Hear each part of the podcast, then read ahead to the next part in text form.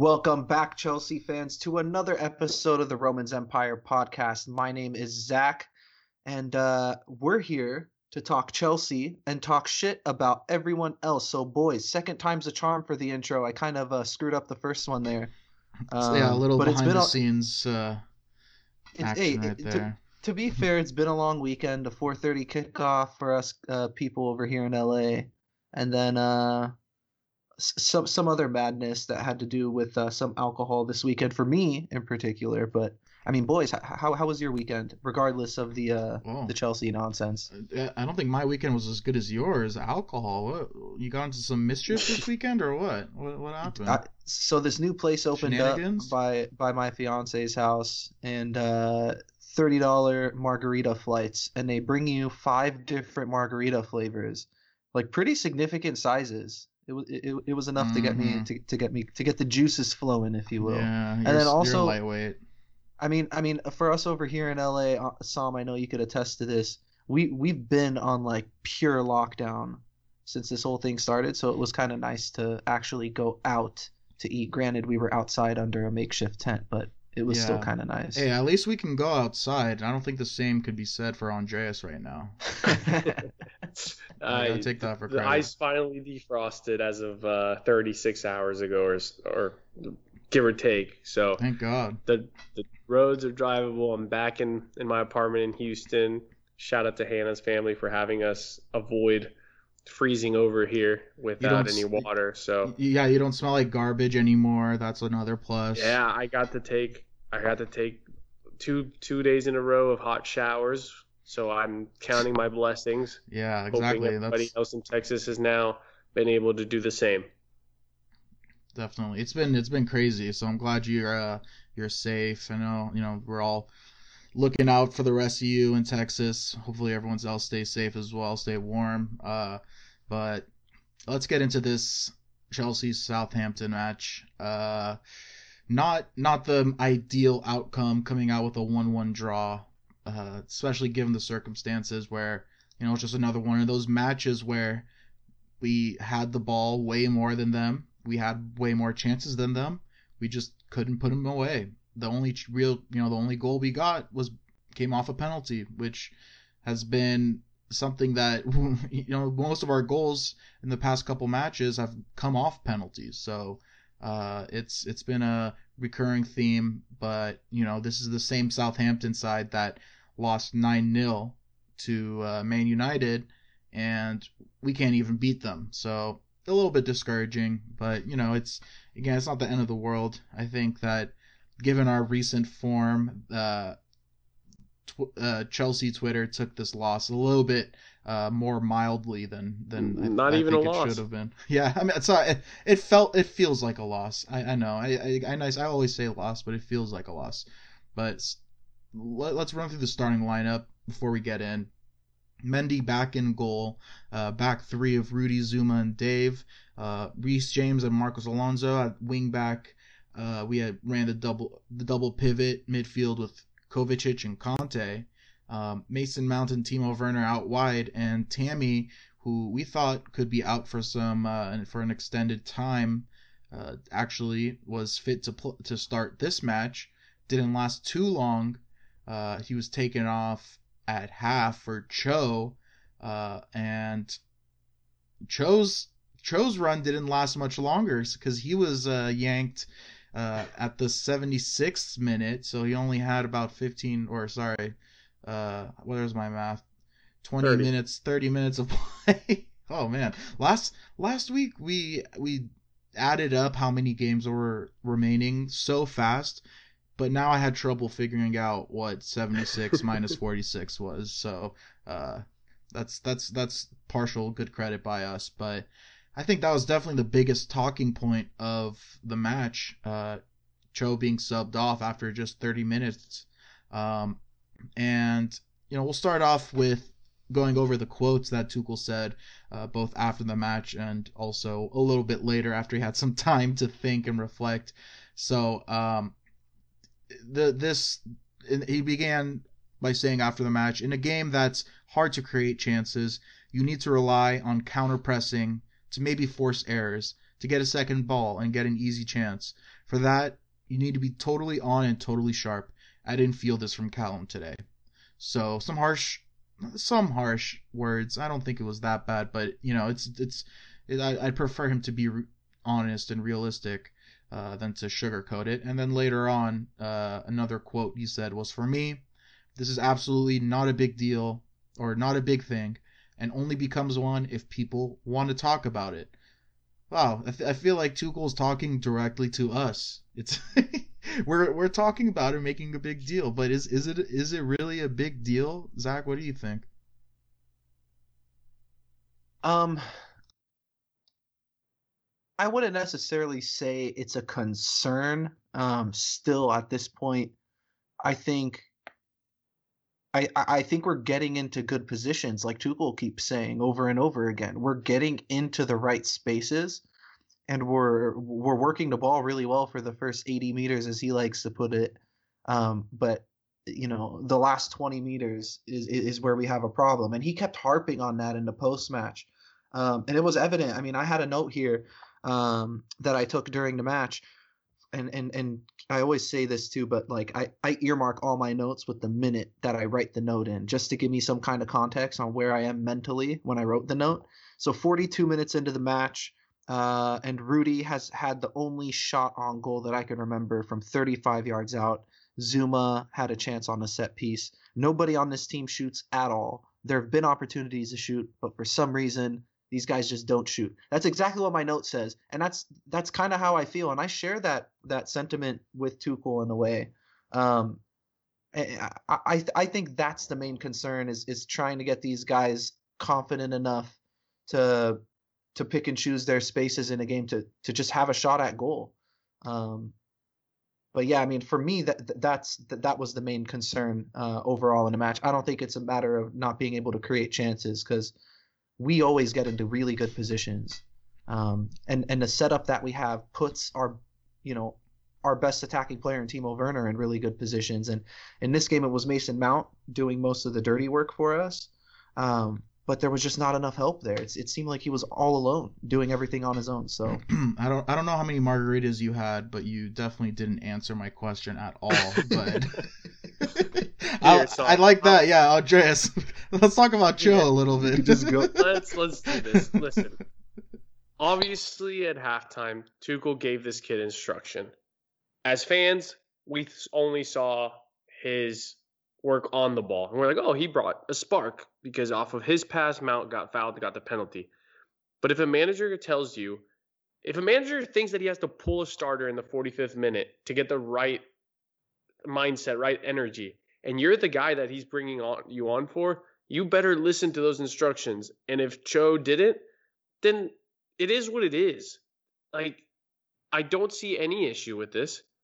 And I'm going to be very blunt, and call me, oh, you're just saying that because you're American. But if the kid's not English, if this would have been Pulisic, if this would have been Werner, if this would have been Kai Havertz, nobody would blink an eye.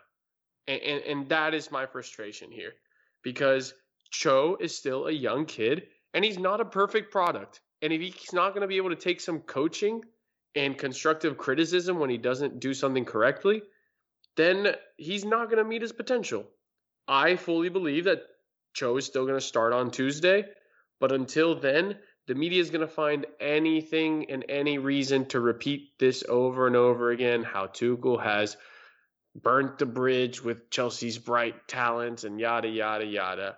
But that happened on Saturday morning. And today, quotes from Mason Mount came out about how everything is great and how they're learning so much under the new manager. So this is just the latest thing to bring back, oh, this would have never happened under Frank Lampard. And this is just the kind of buzz the media wants to create. So take whatever side you want. I think the coach did the right thing by being blunt and honest about what he was asking for and what he didn't get. And it's now up to Cho whether he wants to take that as a moment to improve upon his performance, or if he's going to continue to to moan about it and, and maybe lose minutes. So I don't see it as an issue. If they want to blame the game on that, go look at Reece James for missing a chance from ten yards out because there was nobody mm. around him and he missed the frame altogether. Right at the end of the match? Yeah. Yeah, yeah, yeah I know. Round. That was that was that was bad. Zach, so sorry, so so now I know where, where we're at uh-huh. um, in terms yeah. of the script.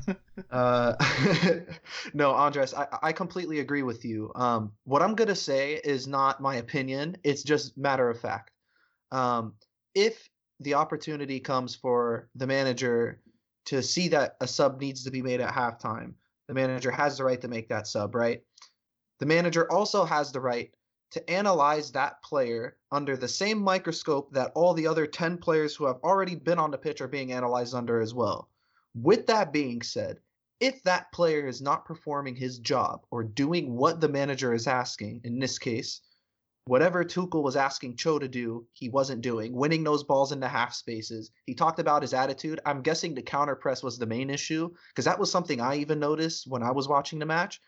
But if the manager is noticing that there's a clear issue there and that specific player is not helping the team, and in fact, he's he's hindering the team from doing what he's trying to do, then the manager is well within his right to pull that player off if it helps the team. If the main goal in mind is to win that particular game, I have absolutely no problem with it.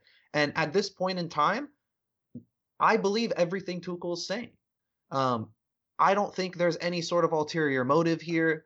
Um, Granted, there is a message being sent to the dressing room that complacency is, is just not allowed. Tuchel talked about um, missing that last five or ten percent or, or, or lacking that extra five or ten percent in matches when you're coming off the bench. He said it's not possible to come off the bench and impact a game lacking that five or ten percent. So whatever Cho was doing um, or not doing got him the hook.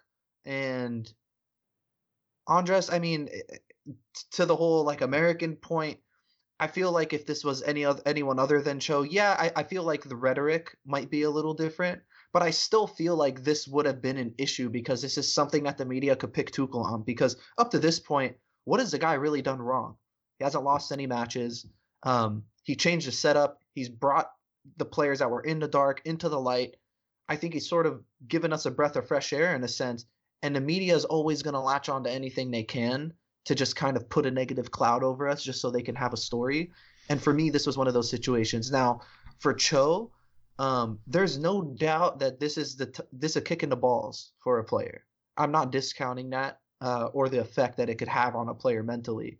It sucks uh, getting subbed out uh, only after, you know, being subbed back in a half an hour earlier. There's there's nothing good about that. But but now it's on him to kind of turn it around. And, you know, I was watching the press conference and I just kind of went through uh, a wave of emotions there because my initial thing was I was confused as hell as to why we pulled Cho off when we actually could have fit in another attacking player. My initial reaction was, okay, we're probably going to bring Ziyech on and play him on the same side as Cho and have Cho move to wing back um, and have Ziyech just play inside of him. Um, and that would have made sense. So tactically, I didn't necessarily agree with the switch, but in terms of what Tuchel was, um, it, in terms of what Tru- Tuchel was trying to conveying. accomplish, the message he's conveying, exactly. You cannot be complacent in this team, and and unfortunately for Cho, he was a victim of that. But now it's on him. He said at the end, "It's all forgotten tomorrow," and and, mm-hmm. and I believe him when he says that. I think a lot of Chelsea fans don't, um, and and and, and that's their problem. Uh, because, like I said, the guy really hasn't done or said anything wrong up to this point. I, I think he's validated in, in making that choice to sub him out. Not just that, man. Like, two, like, if, like, I hate to do this, but if Lampard is our manager today, we don't even see Cho on the pitch. So if Cho's gonna get butthurt by his coach coaching him, then figure it out. Do you want to be on the pitch or not? Like, Tuchel yep. wants literally is. built literally created a system where Cho is quote unquote a wing back, but he gets to do everything he likes to do on the ball. He gets to be wide. He lets to dribble at people. He gets to create. So th- this idea now that, that Tuchel's losing the dressing room is so lazy because the player that's being discussed is actually his favorite player on this team right yeah, now. Besides exactly. maybe Werner. Besides the, maybe Werner. The thing people are taking out of context is just those individual one-liners. But if you look at his whole interview, he compliments the hell out of Cho, at the same time criticizing him on the things he deserves to be constructively criticized on. I didn't take it as an ego as as an ego trip or a power trip or anything like that. I took it as a manager managing his team and managing his dressing room, and him sending that message, dude. That's a good that's a good thing for me, because if if we look at uh, under Frank's tutelage, and you could even go back as far back as Sarri, there has been issues in this dressing room uh, in regards to uh, the mentality of this team at times. We do get complacent. The players don't perform in big matches at times. Sometimes they do need a shake, a, a, a, a good jolt to wake up. And sometimes they do need to be frozen out of the team for an extended period of time. I mean, the fact that we've essentially had to reboot this team three times with three different managers in the last three years kind of tells you everything you need to know. And I love that Tuchel's coming in and just putting his foot down and saying, no, this is the way I'm going to run things. If you're not, if you're going to give me ninety-five percent, I'm going to play the guy that's giving me one hundred. And that's his point. So and another I, thing, I fucking love it. Another thing to th- consider is that you were just saying how, you know, they cre- he created this this system in having Cho playing wingback, and that's where we saw him uh, get the best out of him. And when he came in, he was playing a more narrow role, uh, you know, switching with Timo and with Mason Mount, you know, in between like who's the more central guy who was playing a little bit more wide. And I think that was a lot of instruction for him to pick up on, uh, playing a role that he hasn't played under Tuchel. Um, and, you know, that has to go into it a little bit as well. Like, he's not he's being asked to do different things coming on mid-match. You I know? think that's so... extremely fair criticism, Zom. And I think we can say that the, the manager got it wrong playing Cho centrally. But the, the issue is that that's not, the, that's not what's being talked about. Right. Nobody is saying that. To. That Tuchel, oh, Tuchel played Cho in the wrong place. Like, if that was what you were complaining about, I'd be like, okay, to each their own. Like, I can see your point there, but that's not what's being discussed. What's yeah. being discussed is is that Tuchel is is forcing his ego down this team's throat and and yada yada yada. Like, and here's the thing, because it's hindsight twenty twenty, because Ziyech was god awful. But if Ziyech comes on and gets an assist, everyone's going to be clapping. Looks and, like a oh, genius. Masterstroke. Fantastic from yep. Tuchel. But the just results, because he got it wrong. The, the results dictate it for sure. Andres, what about this? What if we're two one up and Tuchel subs on and takes off Cho? Is Nobody it the, says is, a thing it, Nobody exactly. says a thing either. Who gives a shit? Mm-hmm. We're two one up. Oh, he was playing like shit anyways. He should have gotten subbed. That would have been the rhetoric. Yeah, it wouldn't have been like, yeah, oh, here we go again, this managerial merry-go-round where we only hire these egotistical like, maniacs. Dude, it's obnoxious Whatever. because Whatever. everything's going to be turned into Tuchel versus Frank or Frank versus the next guy. Like, I'm so sorry that Thomas Tuchel's name's not Thomas Tuxon and he's from London. Like, I'm so over this crap. Like, again, if you're going to be pissed, be pissed that – the guys that missed the frame all game because the chances were there.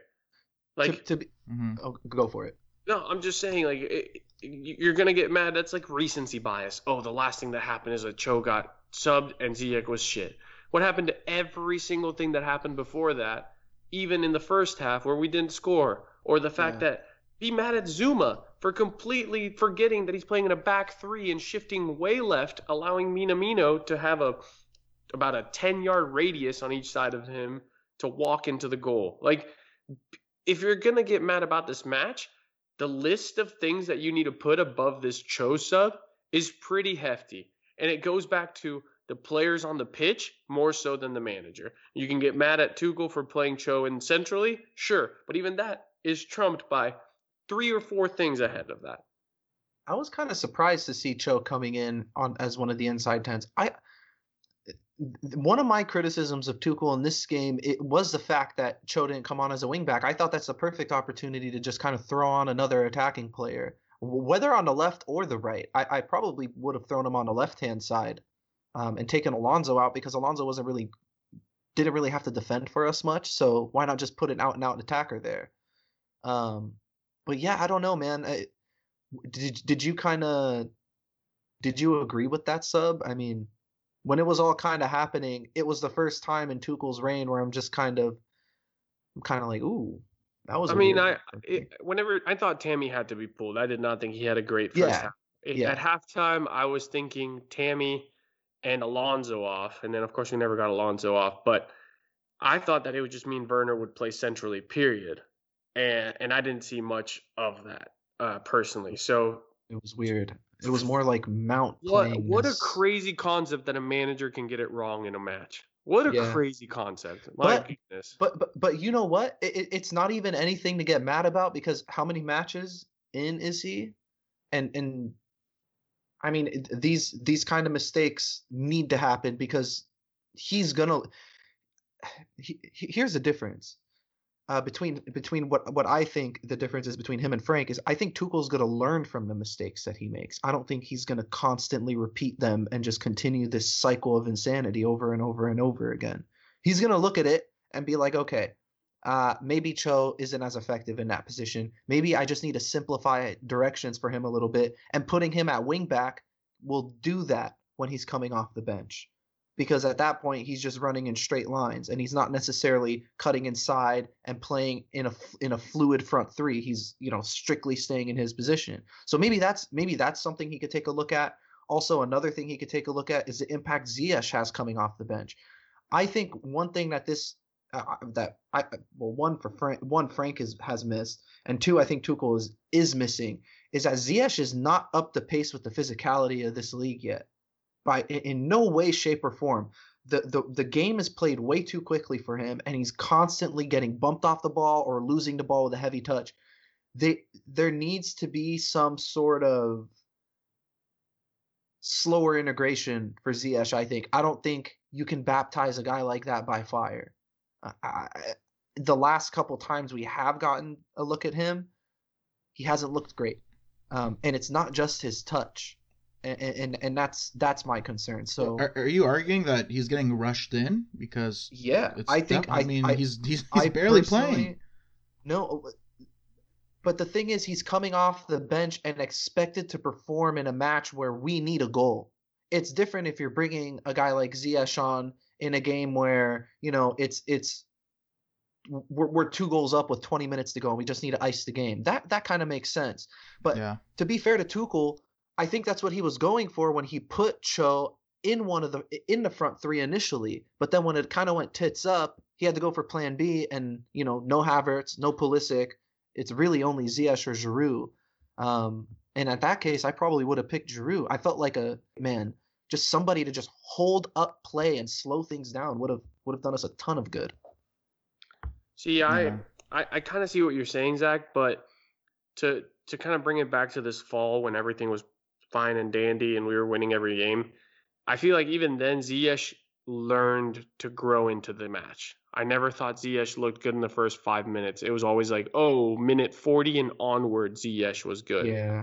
And yeah. and again, maybe that's on the manager again. Tuchel just got here and he knows that he can get something out of Ziyech and he doesn't know how. And and maybe the thing is you have to start Ziyech and and hope you have the the breathing room to let him get into the game, because even when he started, unfortunately for him in the F A Cup, that, that was an awful pitch, and Barnsley was pressing really hard, and being a championship side, they're super physical. So all of that was playing against Ziyech. But Ziyech has shown us he can figure this league out, but it always takes him about like thirty minutes to to get himself established into the match.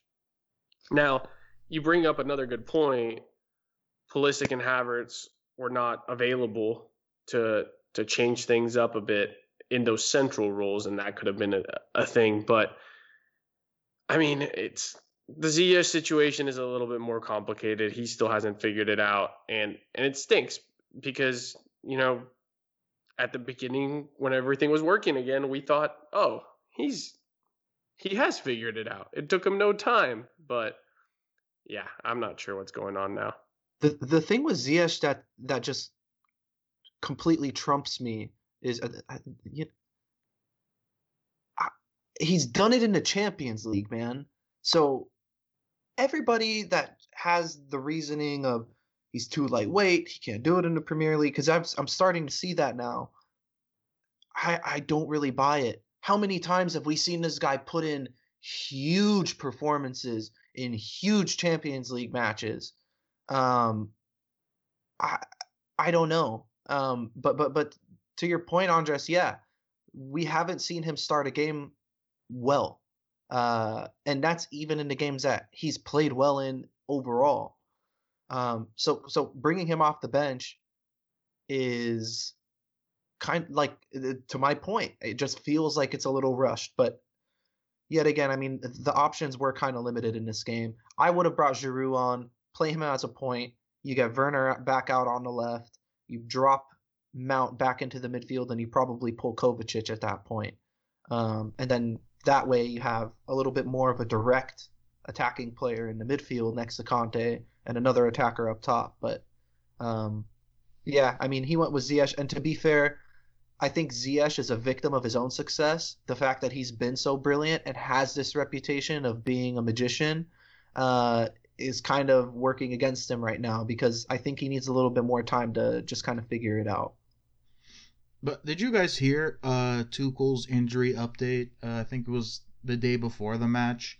Um, he did. He mentioned that Havertz would be able to join us uh, for this match against Southampton. So, um, you know, the, him not being on the bench, I think he he's probably going to be back for Atletico on the bench. Like, that's just not does not seem the right match to bring him back for. But um, but doesn't that you know, seem like have... the perfect match to propel yourself to? I mean, because if you think about it, also our next upcoming matches. I mean, have you guys taken a look at our upcoming yeah. schedule? Uh, the next three league matches we have uh, at home against United, uh, at Anfield, and then at home against Everton. Um, So to like, be fair, Anfield doesn't mean what Anfield used to mean. So it was just a, it was just a, just to let you guys know where the match was going to be played. No benefit or whatsoever, but um, it's still obviously, you know, those these are three teams that have been hot and cold, just like every other team, just like Atletico as well coming up. Um, those are like two cold. of the top three German coaches, or two of yeah, probably the top like five German coaches in the world. Who? that that Klopp and uh, Tuchel. Mm-hmm. Yeah, it'll I mean, I'm a, just saying, be, like, it, this just doesn't seem like there's a lot of uh, matches upcoming to test that kind of stuff. Like, you know, to play yeah. to play Ziyech. You know, I mean, you you can start Ziyech, but still, like, you know, to get him to get him to get the feel of the match. Hi, Kai Havertz getting him back into uh, you know, game fitness. And you know, it's just we're we at least for the next couple of weeks, it's going to be Tuchel have to playing have to be playing his best cards, I think. Um, and there's very yeah. little room for him to uh, experiment or mess around or anything like that. Like one small, you know, decision like bringing in Cho uh, and having him play narrow um, when you have other options. Uh, we we. we We won't be able to get away with that uh, against other teams. I mean, we didn't really get away with it against Southampton. I mean, still came away with one point, but I mean, with with uh, West Ham won today, huh? So now they're back ahead of us. Um, yeah, so, they beat Spurs. So that was a bittersweet win. You know, there's always a, a, you know, it's bad that we go down, but it's great, always great to see Spurs lose. So uh, I'll take it. Um, Let's uh let's wrap up this match recap by talking a little bit about Tammy and then uh, the effect taking him off had on the front three. So um, like I said before, we were worried that he would miss time, and you know when he was taken off at half, it was you know speculated that maybe it was an injury concern. Um, but Tuchel did say that he was just hooked, and it was it was not because of his injury. Um, so, you know, without without considering last match where he, he came off really, uh, really quickly, he's had a couple poor runs uh, out there at striker, um, and you know, I mean, like even uh, I've been seeing in our replies, we've got a lot of hate for Tammy. We actually got one. Uh, Tom Ashdown uh, at Tom Ashdown fifteen, uh, one of our uh, email pen pals, he said, "Definitely should have won the match. I really feel Abraham is costing us in the final third. I did a player camera on him for forty-five minutes. He's a lower level player. Werner looked dangerous. Pulisic doesn't seem to be fit. Do you see a future for Tammy and Pulisic?" Um, so I know those are kind of together in one. Um, and we didn't even see Pulisic play this match, so I don't know what he's talking about with that. But with the Tammy thing, I mean, how concerned are you? I'll, I'll start with you, Zach, since you're Team Tammy. How concerned are you with what you saw uh, in the first first half, and uh, how mad are you at, at what Tom's saying? I don't think he's a lower level striker. Um, I think a potentially really, really quality striker uh, that's in a side that's built, that's in a side and at a club that's built to win now. Um, and he's kind of suffering a bit because of it. I'm not going to back him up and say his performance has been his performances have been good, because they haven't. Uh, the hold up play, Uh, the inability to stay on his feet in crucial moments. Um, he doesn't really fight through adversity all too much. The game seems to get into his head uh, way too easily. And, and, and, and that's been really the only criticism that we've had of him um, when he stops scoring and when his form dips. Because when this guy is on it, he gives you the hold-up play. He gives you the runs in behind. He gives you that burst of pace, power. He's great in the air. His finishing ability is awesome when he's on form. But the trouble is getting him on form and keeping him there. Um, that's that's something he needs to figure out. Um, there's a lot of talk about Chelsea being in for a striker in the summer. Haaland's name has been thrown around, but but listen, everybody's going to be in for him. The bottom line is um, the names are going to keep coming. Whether it's Haaland or someone else, I think we're going to look to upgrade in that area if Tammy doesn't come good at the end of the season. Um, it's been two years now where he's been the guy, um, and we've seen it in flashes. And, yes, he is our leading scorer in the league, and, yes, he does have the quality. I think he still has the ability to be that guy for us. But there, but to answer your question, Sam, uh, it is a concern at this point. It it, it does need a turnaround uh, sooner rather than later. We're at a point where we're approaching the toughest six-match run of our whole entire season, um, Champions League included. We need big performances in all of those matches, and it comes down to our strikers. Um, we've done everything right as a team since Tuchel has come in, but score goals, and we pay our number nines to score goals. Uh, so so it, it, it's a matter of it just needing to come to fruition now. Otherwise, um, I think Tuchel's going to start looking elsewhere and start thinking of other ideas to get, uh, you know, Werner or maybe Giroud some more minutes at the nine. What do you think, Andreas? Uh, it's it's just, I mean, we can't find consistency at the number nine, and it's just frustrating at this point because one player plays a good match and then the next two, they're not good. And and that seems to be the story of, of the strikers this year. Yeah, we're linked to Haaland, and that's not shocked. We're linked to Lukaku as well again.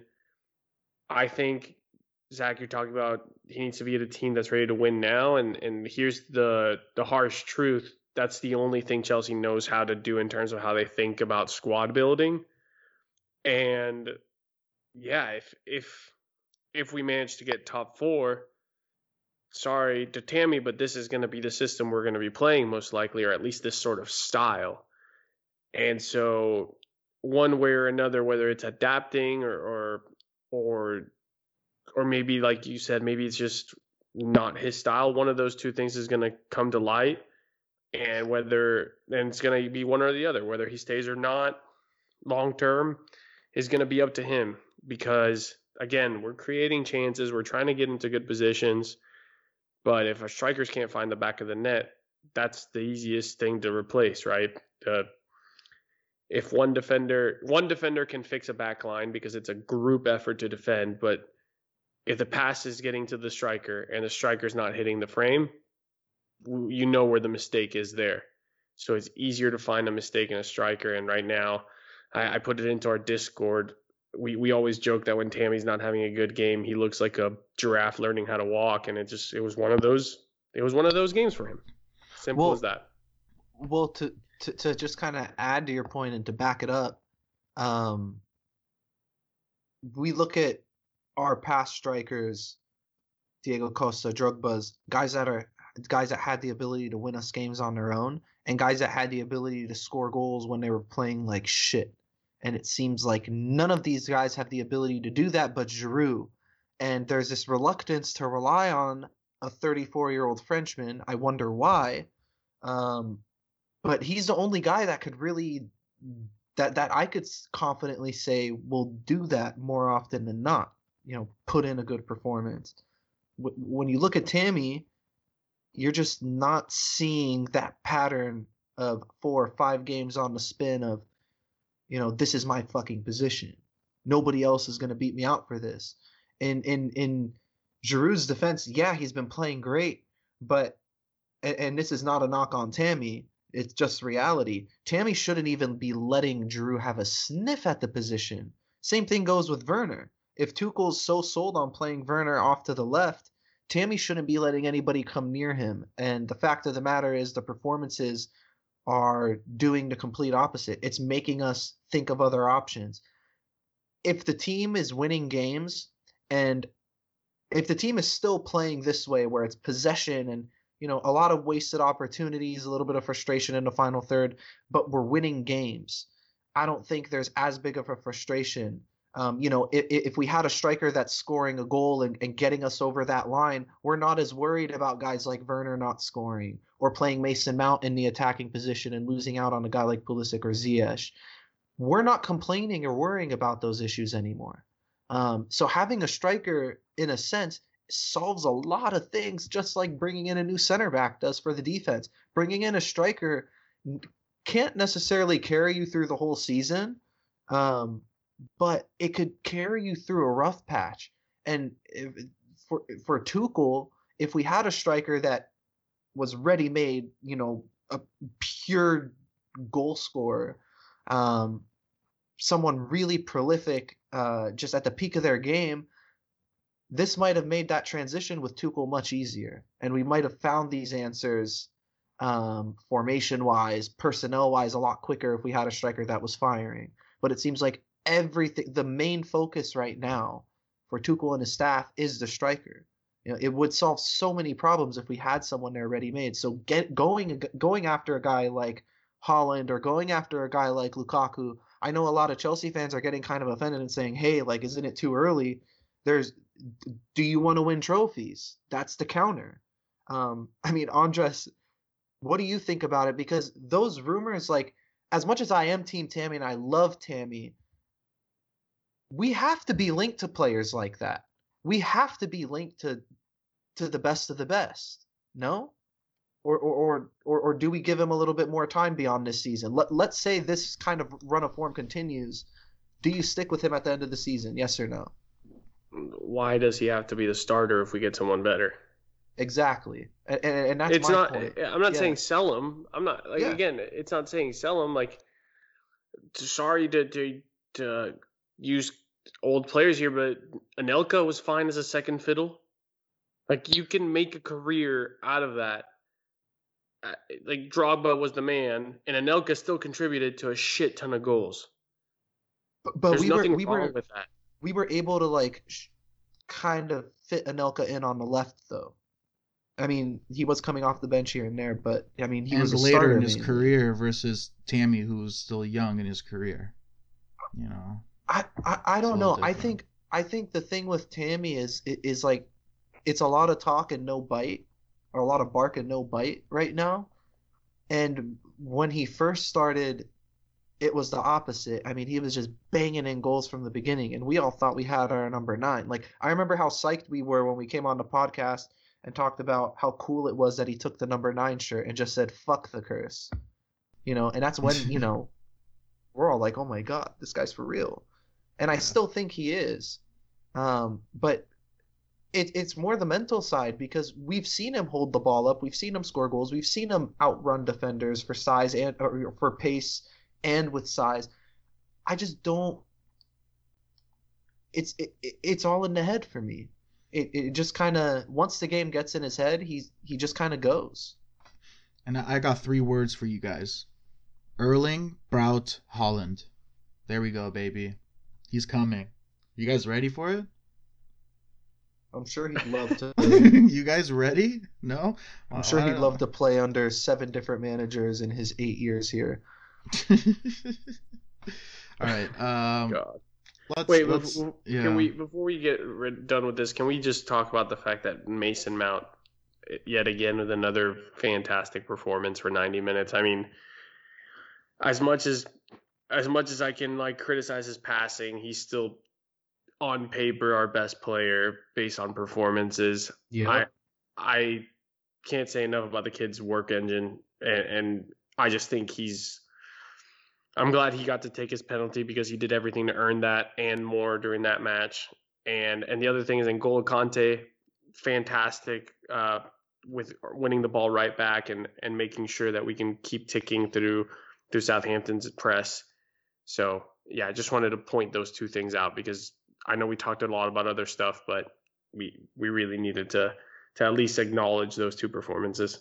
I think it's important to note also on the Conte front that it is possible to play this formation and have a fluid, possessing team with Conte in it um, if you play Kovacic next game. Granted, some of the passes um, did get kind of sloppy towards the end of the game, but, I mean, the whole fucking team got sloppy, so it'd be kind of unfair to to single out Conte in that respect, but... It, it it's really good to see him at his best. In that first half specifically, the way he was winning the ball back was it just kind of it gave me a sense of calmness in regards to Conte because he's been getting a lot of flack from Chelsea fans, and in a way I'm just kind of like, fucking damn right, N'Golo, stick it to him, man. Like, show everybody that you're still world class, because he is. I mean, that that that first half was ridiculous. It was a throwback performance. Uh, I guess just kind of to build on uh, what we were talking about with Tammy, uh, we did get a question from Ron, a k a. Bone Daddy Cool, a k a. Bone Daddy Deluxe, a k a. Bone Daddy Supreme. He asked us, why can't we score goals? Since Eden Hazard left, we've had tons of opportunities, but no end product.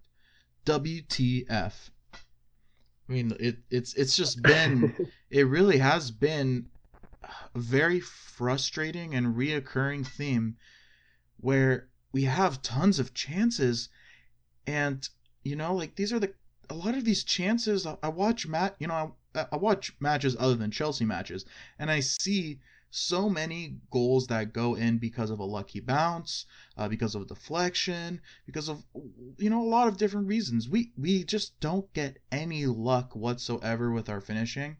Um, you know, I mean, just to, you know, just uh, our poor finishing aside, we also don't get lucky with the bad shots. Like, it's nothing works for us. It's it's uh it's very uh frustrating. Andreas, where, we, where do you see the goals coming? When we start shooting inside the box, I mean, that'd yeah. be a great start. And the other thing is, you can get lucky if you hit the frame. I I hate to go back to to Reece James's shot, but goodness, like, lean over the ball. They teach you that since you're like ten. That was so bad. Like, when you're that close and you're coming in from a cross, the keeper has to shift his he he has to react so fast. Even if you hit it right at him, it might go in because the guy who's looking all the way to his right has to shift as he chases the ball in the air with his eyes to then realize that there was somebody right there waiting for it. Like, dude, such easy stuff like that that we just don't do.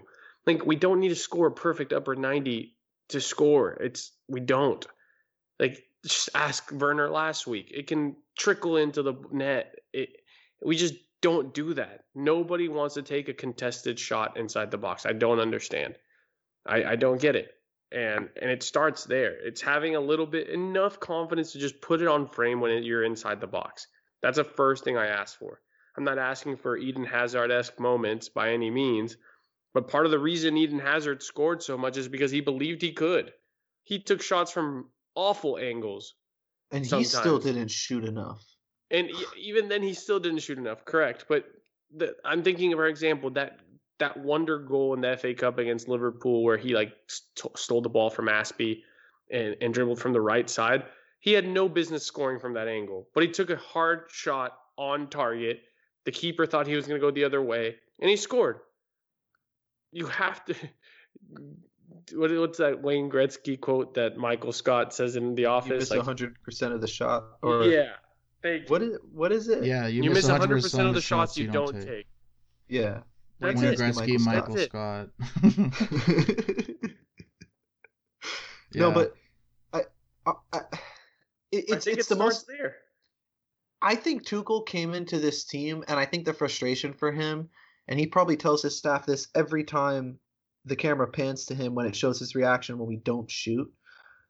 I don't think he's had a more technical group of players who are so technically inept inside the eighteen-yard box. I, it's it's it's baffling. Like last week, I was criticizing Kovacic as being one of our top three most technical players and being terrible in front of goal. And now there's Reece James, who's who may be in that conversation as one of the most technical players on our team, who missed an absolute sitter in this one. And um and and and to be fair, to be fair to Reece James, I think this one came down to more composure than technique. I think Kovacic just doesn't. I think Kovacic finds himself in positions that he just is, is not used to finding himself in a lot um, when he's in the eighteen-yard box. And for Reece James, that's an area where he should be comfortable. So that's just a matter of composure mixed with fatigue. But my Lord, we have to be able to put some of these chances away, because you look at this game, they really essentially only had one major opportunity to score, which was, besides Minamino's goal, which was that header. Um, I think it was Vestergaard, the one that hit the post. A team like Atletico, they not only score the first goal like Southampton did, but they score that header. And they probably create another couple chances, another couple goal-scoring chances in the process of scoring those two goals. Atletico is going to create chances against us. They're going to create a lot of issues. And we have to be able to score the goals when the opportunities come, because they're not going to give us many of them. Um, it's it's a major issue, man. I don't know what it is. Do these guys not think that they have the ability to score? Do, do we not have any of those arrogant, I'm going to score twenty-five goals a season no matter what. I don't care if we win or no, lose. We don't. I care about my stats more than anything. That's but what I was going to say is that's what we're fucking missing, man. We need an arrogant piece of shit goal scorer that just doesn't give a fuck about anything but scoring goals. Like I Erling Braut Haaland. Erling Braut Haaland. What that's, what I a perfect what a perfect amount of arrogance, class, personality. I I love him, man. He's my favorite young player outside of Chelsea right now, like He's a lot of other crazy, people. Crazy, man. He is absolutely bonkers right now. But I like him more than Mbappe. I'm not even gonna Dude, lie. There was a guy on the ground injured, and Schalke, instead of trying to kick it out for their own teammate, try to pass it backwards in the middle. It went to Haaland, and he's like, "Well, I'm gonna score. I'm just gonna." Dr- he doesn't yeah. care. He doesn't. They care. all got pissed at him, and it's like, "Well, don't pass it backwards towards the striker that can." that has a laser beam for a left foot. Like, yeah. I feel, I feel like Lukaku, or, or, or Lukaku, I feel like Haaland is like an upgrade on Lukaku. Because he's Playing fast. Style, finishing ability, physicality. Dude, they're both like six foot four, one eighty, but the most, ath- or six foot four, like two hundred, but the most athletic dudes you'll ever come across on the field in, in any position.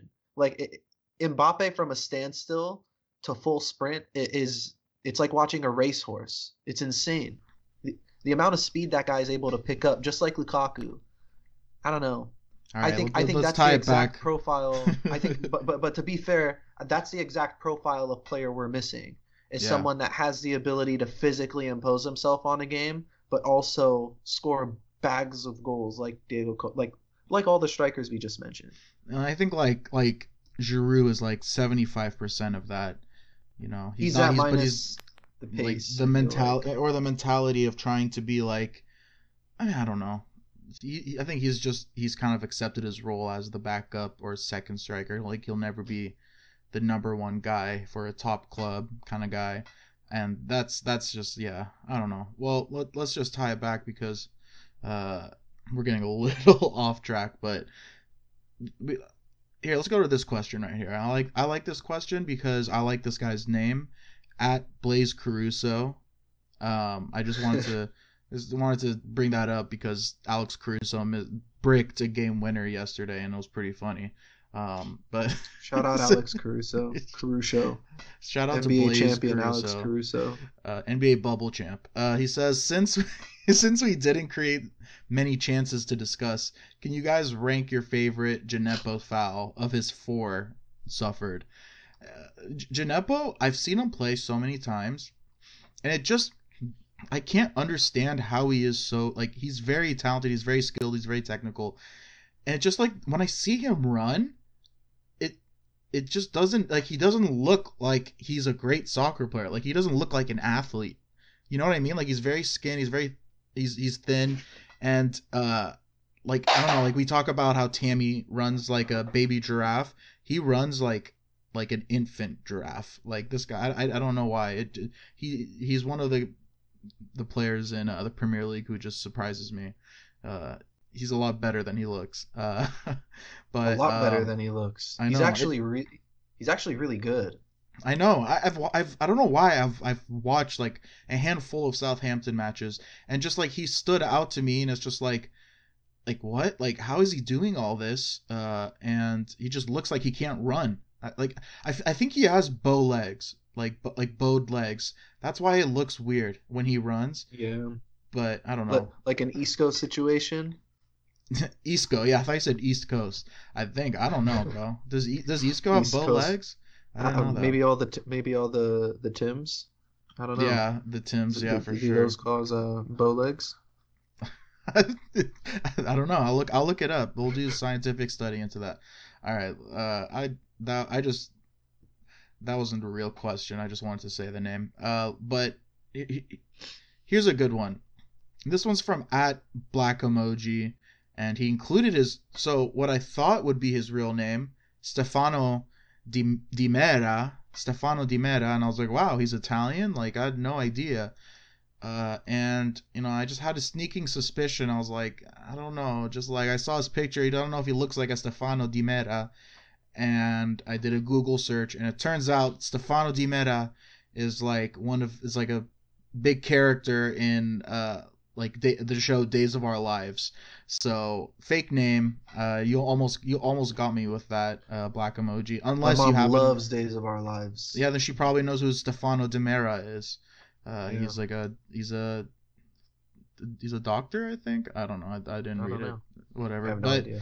Uh, he asks. So this one is is tough. Uh, help help help him see the light. Okay. This is the way he puts it. We're scrambling for top four. We're underdogs in the Champions League. We have a caretaker manager. Do you guys have any advice on how to take how to care about this team for the rest of the season?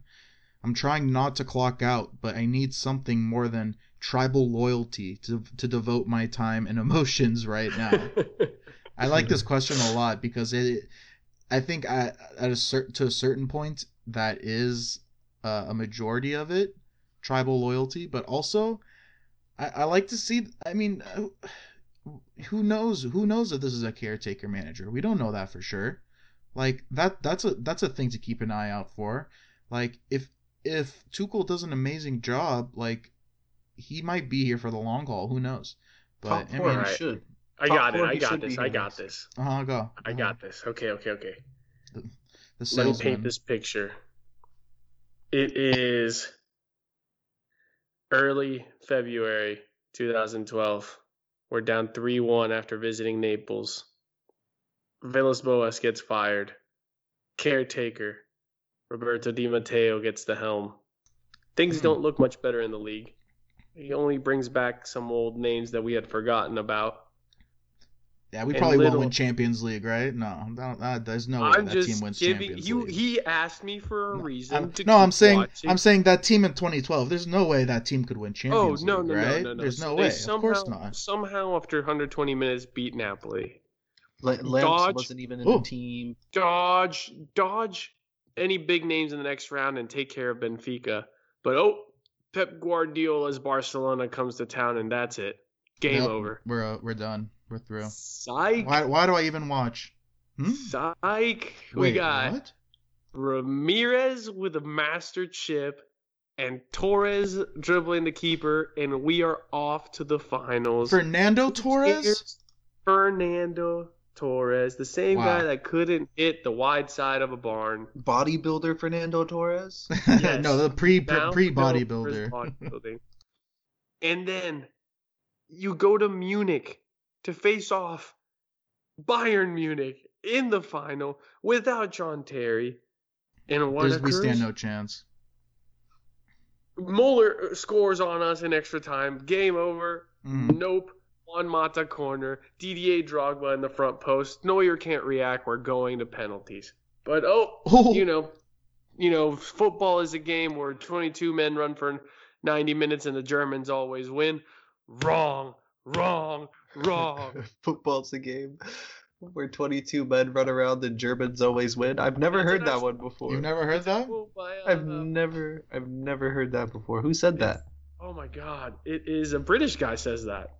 I, I swear it's a real quote. They asked, is that a sin that I don't know that? No, I've heard it before though. I'll look it up. But yeah, finish your finish finish your The point uh... is emoji. Roberto Di Matteo was a caretaker manager. We were underdogs in the Champions League. We were nowhere near the top four. And yet there was a reason to keep watching the Blues. So that's all I'm going to say. Damn, you definitely said it. Uh, it was Gary Lineker. Thank you, L- Gary Lineker. Lineker. Oh, Gary Lineker. Yeah. Yeah, well, I mean... Patience is a virtue, my friend. Uh, the longer you could hold on, the better for your mental health, honestly. That's all I'm going to say. Yeah, don't watch. I, Just kidding. Yeah, yeah. If it's affecting you this much at this point, I think I think maybe you should take a, a mini hiatus um, for a match or two. No, at this point of the season, you're going to be glued to the fucking T V and you're stressed out more than ever. But what I will say is that tribal loyalty always wins over ration uh over rationality, I guess I should say. Um so yeah, you're probably going to just remain loyal no matter what, and you're still going to watch and you're still going to suffer and you're still going to cry, but it's all going to be okay because we're probably going to wind up winning a trophy sometime soon. That's just what the pattern of history has been, so hang in there, buddy. Yep, history repeats itself. um I like I like what both of you guys said. I, I wouldn't I wouldn't give up though. I just I just love watching football, and to watch my favorite team play just makes it more enjoyable. Even if we end up losing, I feel like it was uh and we still haven't lost. We haven't lost a match under Tuchel. That's the crazy part. Okay, like if if, if he was if he was uh. You know, if, if we were looking like shit, like, I would understand, but we've looked decent, you know? That's all, that's the most I can say. We look decent. But um, let's let's move on to uh, the preview.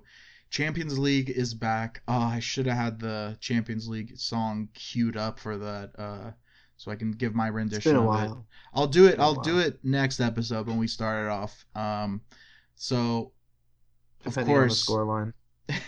Yeah, exactly.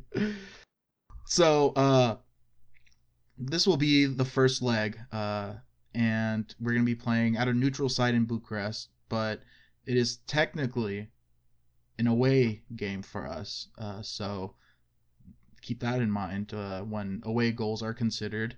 Uh so the last time we played Atletico was in the twenty thirteen fourteen semis, Uh, which actually coincidentally was the last time we won a tie in the knockout stage uh, of the Champions League.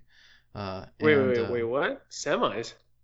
Yeah, the twenty thirteen fourteen semis when uh, we Atletico... lost that. Yeah, we lost that. I'm saying that was the last time we played them. Was in the thirteen fourteen semis. We lost to them, but in, in was... the elimination rounds, right? We we had we had them in the group stage. The group Conte. Stage. Morata scored. Oh, yeah, that was in the group. Batshuayi scored the winner. Yeah, that was in the group stage. Oh wait, it was right then. But that was that was that was that was more recent. You're right. Uh, I think this, that was I our first. This was the last time we played them in a knockout stage. Then there you um, go. That that's probably what under it was. Mourinho, because that's when we mm-hmm. got Diego Costa the next season. Yep. Yeah. And uh, but that was also the last time you know we hadn't we haven't won a match uh, or won a tie in a knockout stage of the Champions League since back then. So um, you know both teams looking good in their last. Uh, You know, Champions League matches. Atletico unbeaten in their last five. We're unbeaten in our last six. Um, but you know, Atletico is has been in a recent dip of form after winning four straight. They've now uh, had one win, two draws, and now are coming off of a loss in their past four matches. They've gone seven straight matches without keeping a clean sheet. Um, but you know, they they're still a dangerous team with Luis Suarez. Right now, sixteen goals in twenty La Liga appearances. I think, uh, is he still the, the leading scorer in La Liga? Uh, I believe yes. so. Marcus Llorente, also someone to look at, look out for, with eight goals, seven assists uh, in twenty-three assists, uh, twenty-three appearances. Um, so, Zach, why don't you talk a little bit about uh, what we're going to be seeing from Atletico? It's interesting. Uh, this is the first season where we kind of are a little bit unsure what we're going to get formation-wise from Atletico. Uh, generally, you associate Diego Simeone with a very traditional four four two, um, and he usually plays uh, one center mid either on the right or left-hand side of uh, that four four two. When he does deploy it uh, with this Atletico team, it's usually Marcos Llorente who floats out wide and becomes that third attacker in the front three when, when they have possession of the ball. Um, but what's interesting with Atletico this year is that they've actually deviated from it. Um, they've played sixteen times in La Liga this season with a back three. Um, but the interesting part is one of the players that they use in that system that's actually really key to it, Um, who's Yannick Carrasco, um, Belgian winger. You guys probably uh, remember him. He was at Atletico before, and then I think he went to China, uh, got his paycheck, and then came back. Um, but anyways, he's crucial to that back three when Simeone does deploy it, um, and he's out. So there is an there is an opportunity there for them to play a four four two. They might have to based on personnel. Um, but we really don't know whether it's going to be that whether he's going to counter our back three or go with a back four. What I can tell you is that if uh, if we remember, um, we've our back three have been countered on multiple occasions, um, and uh, it's been picked apart. Uh, so that's something that Tuchel should be a little wary of. Um, but going into this match, you probably have two of the best tacticians in world football going at it. I mean, it's going to be really fun to see how both managers kind of approach this game. Um, stylistically, I don't think we're going to see much of a change, whether it's a back three or back four for Atletico. They're still going to sit in. They're going to try and hit us on the counterattack. Um, their back line, even without Jose Jimenez, is still going to be strong and solid. Um, they like to keep things nice and tight, so they're going to give us a little bit of space on the wings. Um, But up the middle, it's going to be it's going to be very crowded and very clogged. Um, so it's going to be interesting.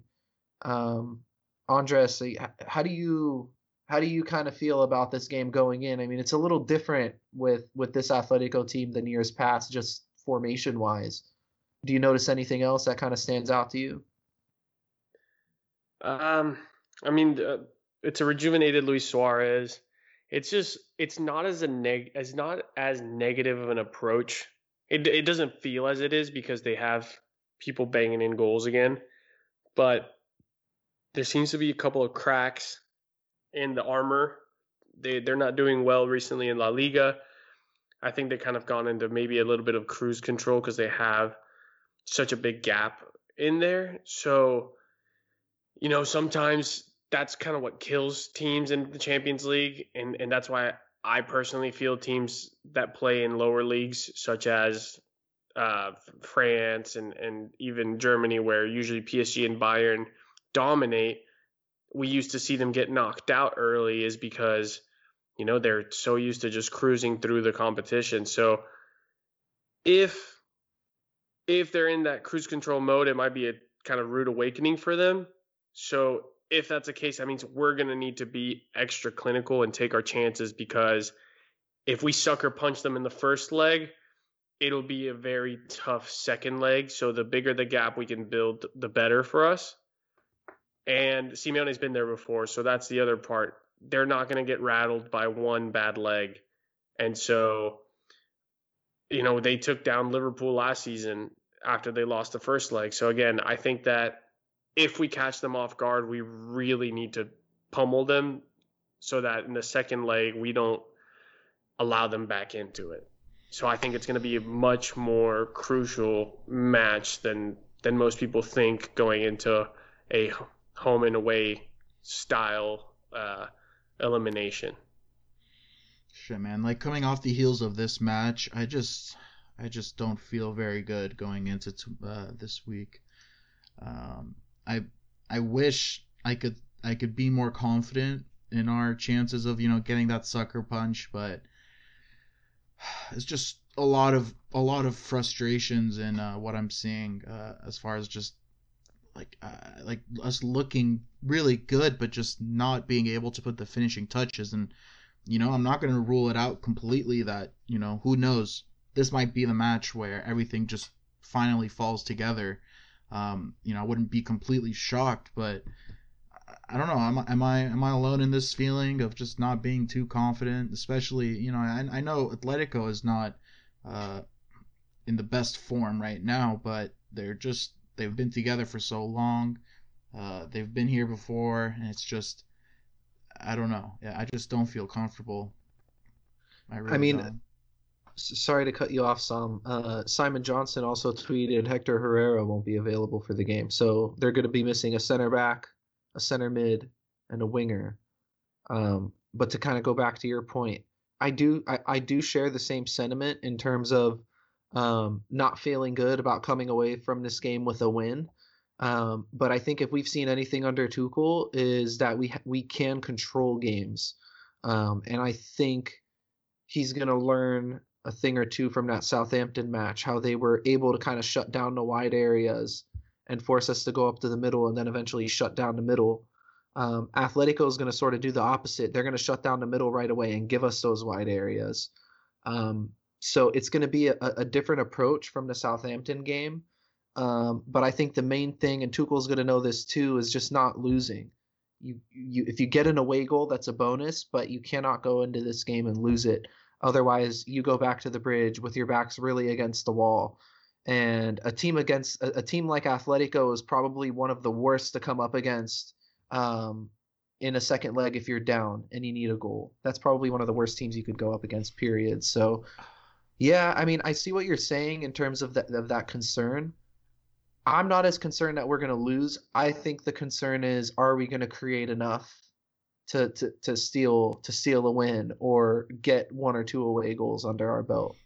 And and that second leg is going to be coming off the heels of uh that, that, that crazy run I was just mentioning earlier, the Man United, Liverpool, Everton, and then I think we play Leeds after that. Um, so I like I can easily see us like like dropping three of those matches, honestly. Um, and it's just it, it has a potential to be Uh, very toxic time uh, on our on our Twitter timelines, that's for sure. But I don't know. I I will, I will be hopeful, and I'll give. I guess I'll give my prediction first. Um, but I think it'll be probably a one-one tie, uh, one-one draw. That would be. I think I I would be ecstatic with that result. Um, to come out of there again without the loss, with the one away goal. Um. And then we just have to hold things together for the second leg. But, uh, yeah, I think that's that. That's probably what's going to happen, and that's my that's my optimistic uh, prediction as well. Uh, Andreas, do you have a prediction? I was going to say one-one as well. Zach? Yeah, I'm going to go one-one also, and I think I think that's a positive result for us going into the second leg against this mm-hmm. team. I it just sucks that we finish first in our group and we draw a team like Atletico. What what fucking luck do we have? Um, but yeah, I mean, I think that kind of brings us to the end of this podcast, guys. Um, it was a good one. Uh, I think we aired out a lot of our grievances from the Southampton game. Um, but Sounds just good. Kind of moving forward, I mean, if you are listening still, make sure you're following us on Twitter. That goes without saying, at Romans Empire Pod. Uh, we also received a couple emails from our listeners. We mentioned one of our pen pals earlier, Tom Ashdown. Shout out, Tom. Uh, we love hearing from you guys, so uh, you can always email us and tell us how you became Chelsea fans or just to say what's up. Uh, Romans Empire Pod at gmail dot com. Uh, boys, we got Atletico. Um, we'll probably be recording after that, I'm sure. So make sure you keep your eyes open for that. And until uh, that show, keep the blue flag flying high.